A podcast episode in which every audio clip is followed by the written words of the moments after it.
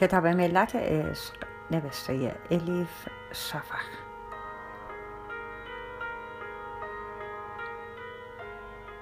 ترجمه ارسلان فسیحی.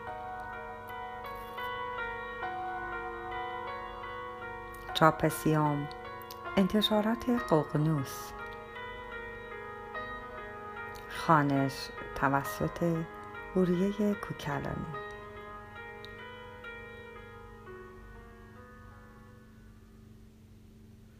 علایالدین قونیه شوال 643 درست سه هفته منتظر فرصتی بودم تا به پدرم بگویم دست ازدواج کیمیا را طالبم.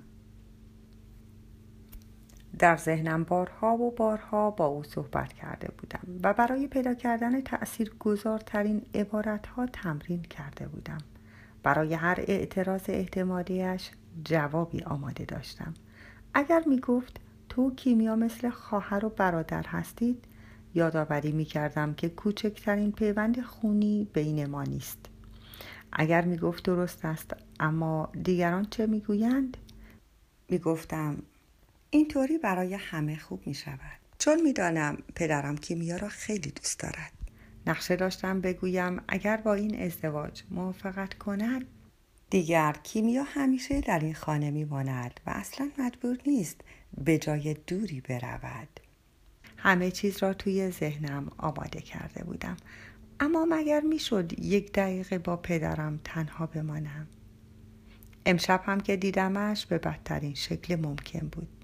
داشتم برای دیدن دوستانم از خانه بیرون می‌رفتم که یک دفعه در باز شد و پدرم آمد تو. همین که چشمم به گوزه های توی دستش افتاد از حیرت ماتم برد.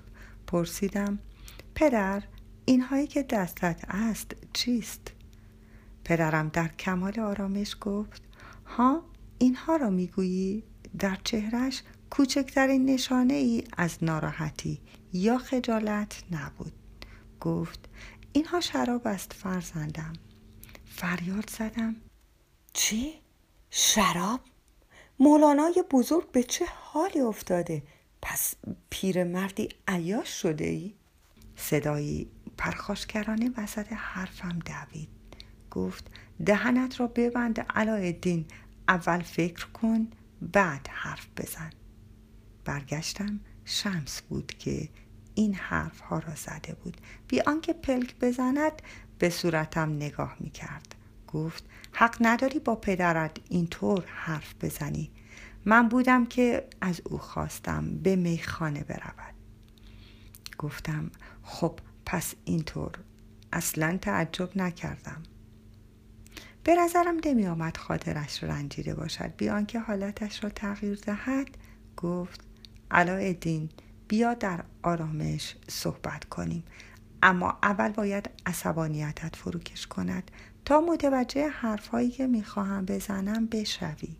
اگر زره قلبت رو نرم نکنی هر حرفی که بزنم به تو بر می‌خورد فرزندم. گفتم نرم کردن زره قلب دیگر یعنی چه؟ لابد با تعجب نگاهش کرده بودم که شمس گفت این یکی از قاعده هاست. قاعده سی و یکم. برای نزدیک شدن به حق باید قلبی مثل مخمل داشت. هر انسانی به شکلی نرم شدن را فرا می‌گیرد.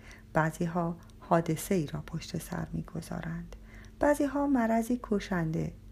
بعضی ها درد فراغ می‌کشند. بعضی ها درد از دست دادن مال.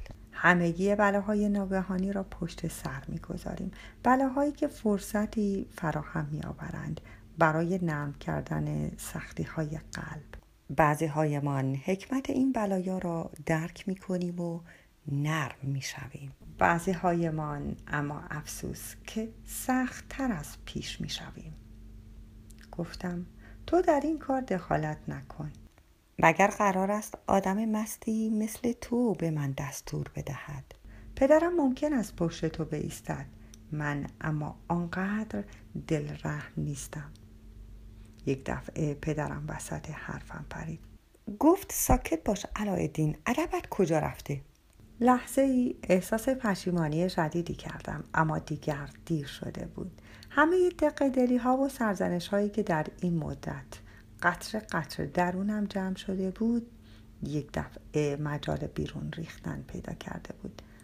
شمس صدایش را پایین آورد و گفت مطمئنم از من دست کم همانقدر که می‌گویی نفرت داری اما لحظه ای تردید نمی کنم در اینکه پدرت را دوست داری مگر نمی بینی چقدر اذیتش کرده ای؟ به همان شکل جوابش را دادم خودت مگر نمی بینی چطور آرزوهای ما را خراب می کنی؟ کاش بمیری و از شرت خلاص شویم آن هنگام پدرم به طرف من پرید. لبهایش از عصبانیت به خطی ظریف تبدیل شده بود. دست راستش را بلند کرد. فکر کردم می‌خواهد سیلی بزند. منتظر ماندم اما نزد. بیان که حتی به صورتم نگاه کند گفت مرا شرمنده می کنی چشمهایم پر از اشک شد. سرم را برگرداندم تا نبیند چه حالی دارم.